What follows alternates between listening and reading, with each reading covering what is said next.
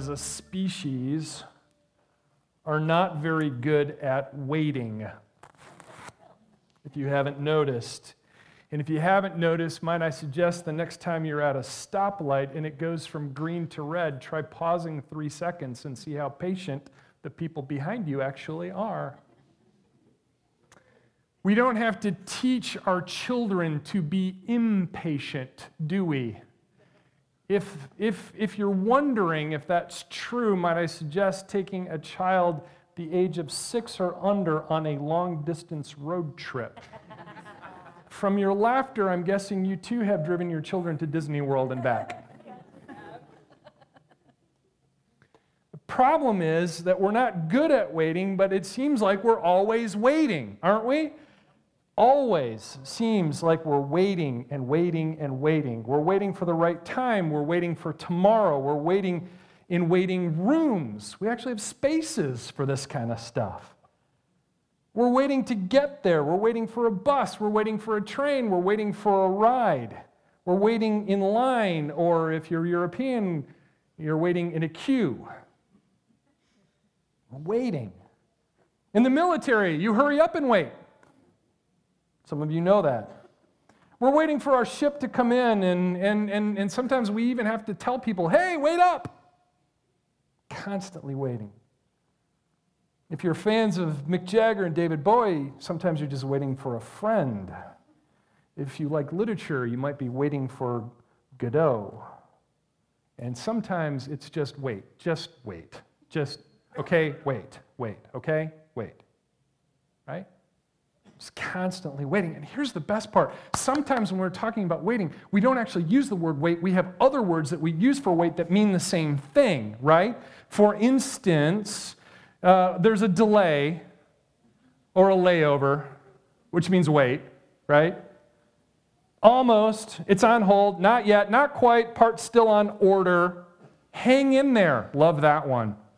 Positive way of saying wait. We wait for the other shoe to drop.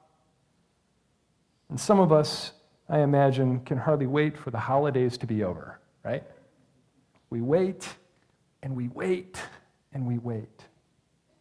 And in the process of waiting, we ask ourselves a question. Eventually, we all get to this why am I waiting? Or better yet, what am I actually waiting for? Or more profoundly, is all this waiting worth it? Can I be honest about that? Sometimes we just wonder in the waiting, is it all worth it to go through this, pro- this process of, of waiting? So, for Advent, which is a fancy way of saying waiting, we've been marking time with these candles candle of hope, candle of belonging, candle of, of healing. And it would have been the candle of forgiveness, but we had a nice storm. So you have to forgive us for not having service that day. But we've been marking time and, and we've been waiting. Can I just say, I'm so glad that you're here and that you've been waiting with us for all of this because we've been waiting for this night. We've been waiting for the dawn tomorrow because we've been waiting for Jesus to be born. Throughout history, at least Israel's history, the nation waited to hear from God through people called prophets. They were the mouthpiece of God, and and if God wanted something to be done, he typically spoke through a prophet. And so they waited. And then one day, God was silent. There were no prophets in Israel for 500 years. And you thought you had a long wait for whatever it is that you're waiting for. 500 years, there was no prophet in Israel to speak on behalf of God. And in that time, Israel was conquered and occupied by foreign armies more times than most people would care to recollect. And at the time that we're talking about, the Romans were just the last in a long line. And yet, all the while, in the back of Israel's collective mind, was this promise.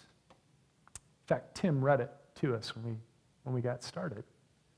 This promise that there would be a king who was going to be like David, the greatest king Israel ever had. And he would be called a wonderful counselor,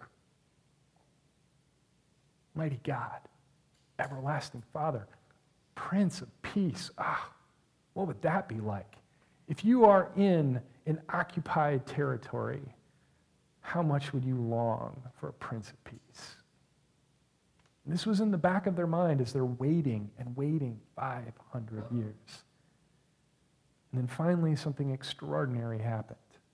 Pick up the story in the book of Matthew, an autobiography of Jesus, and it talks about this. Here it is. This is how the birth of Jesus, the Messiah, came about. His mother Mary was pledged to be married to Joseph, but before they came together, she was found to be pregnant through the Holy Spirit. Because Joseph, her husband, was faithful to the law and yet did not want to expose her to public disgrace, he had in mind to divorce her quietly. He goes on. But after he had considered this, an angel of the Lord appeared to him in a dream and said, Joseph, son of David, do not be afraid to take Mary home as your wife, because what is conceived in her is from the Holy Spirit. She will give birth to a son, and you are to give him the name Jesus because he will save his people from their sins. All this took place to fulfill what the Lord had said through the prophet The virgin will conceive and give birth to a son, and they will call him Emmanuel, which means God with us. When Joseph woke up, he did what the angel of the Lord had commanded him and took Mary home as his wife, but he did not consummate their marriage until she gave birth to a son. And he gave him the name Jesus.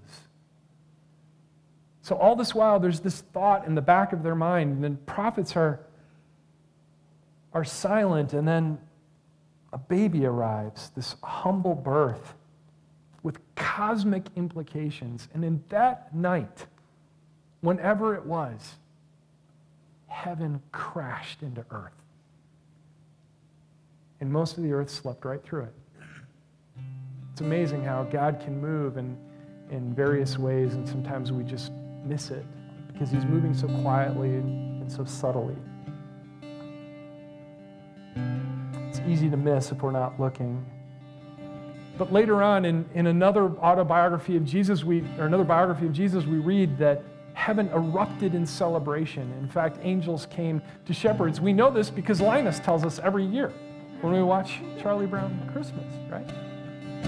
Says, This is what it's all about, Charlie Brown.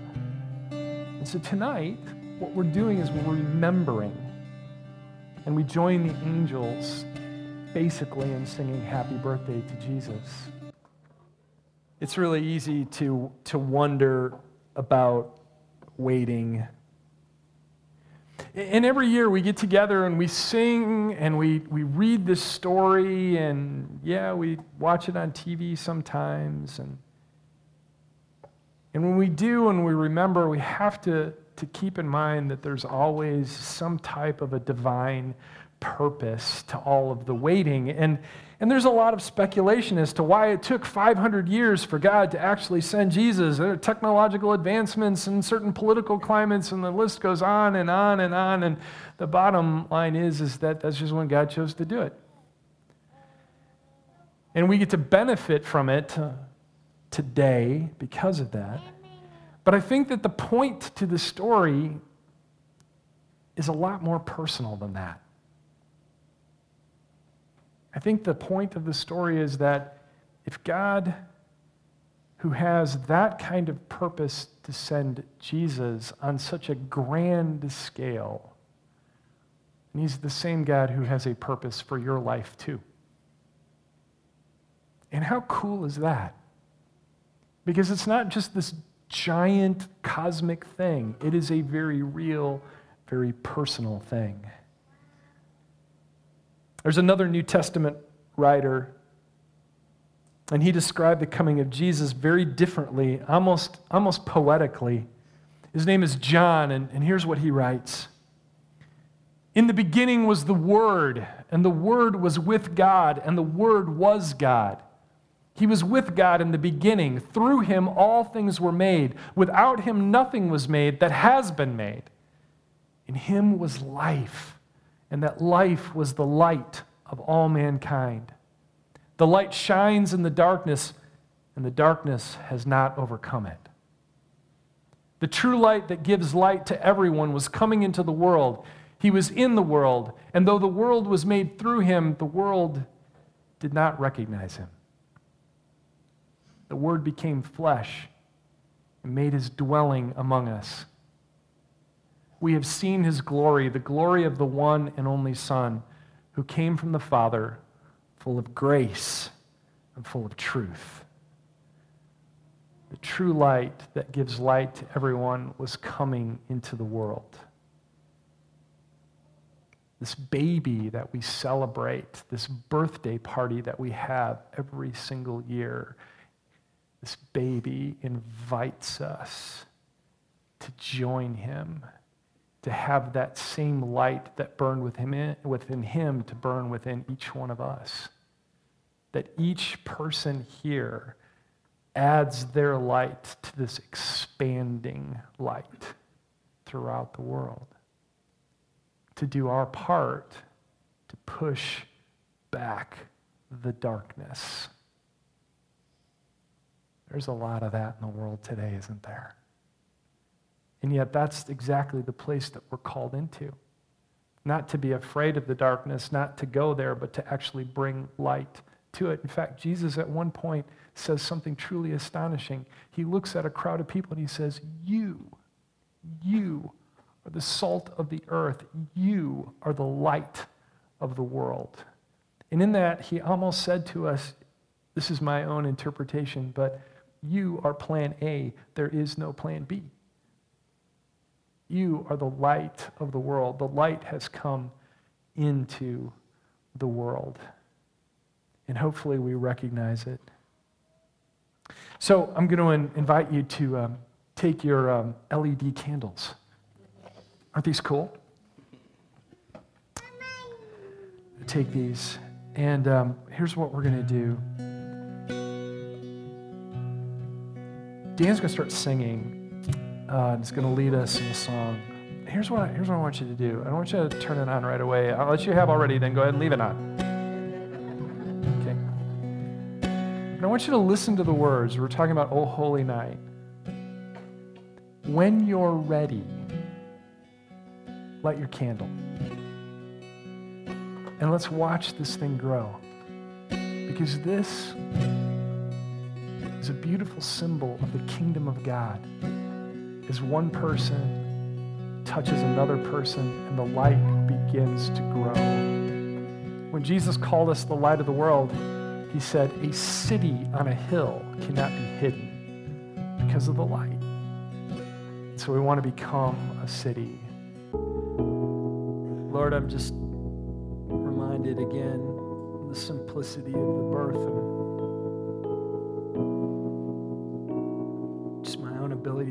and ability to make things complicated. And I'm so glad, glad for the example and the fact that we can gather together as a family every year and celebrate your birthday and, and be a family like that. And my prayer, Lord, is, is that every person that's here would feel as though they worshiped tonight. Lord, I pray that each person here would have a truly blessed day tomorrow that they would be aware of your presence in some way, something that would remind them that you're there with them, that you never left them, and that you want to be with them. And I pray, Lord, that as we go into the new year, that we would be mindful that you're walking right by us. You're holding our hand. You're carrying us when we need it. We can have confidence that you'll never leave us or forsake us. So tonight, Lord, we say happy birthday. We say thank you. And we give you this small offering of praise with very grateful hearts. We pray this all together. And everyone who loved Jesus said, Amen. Have a seat.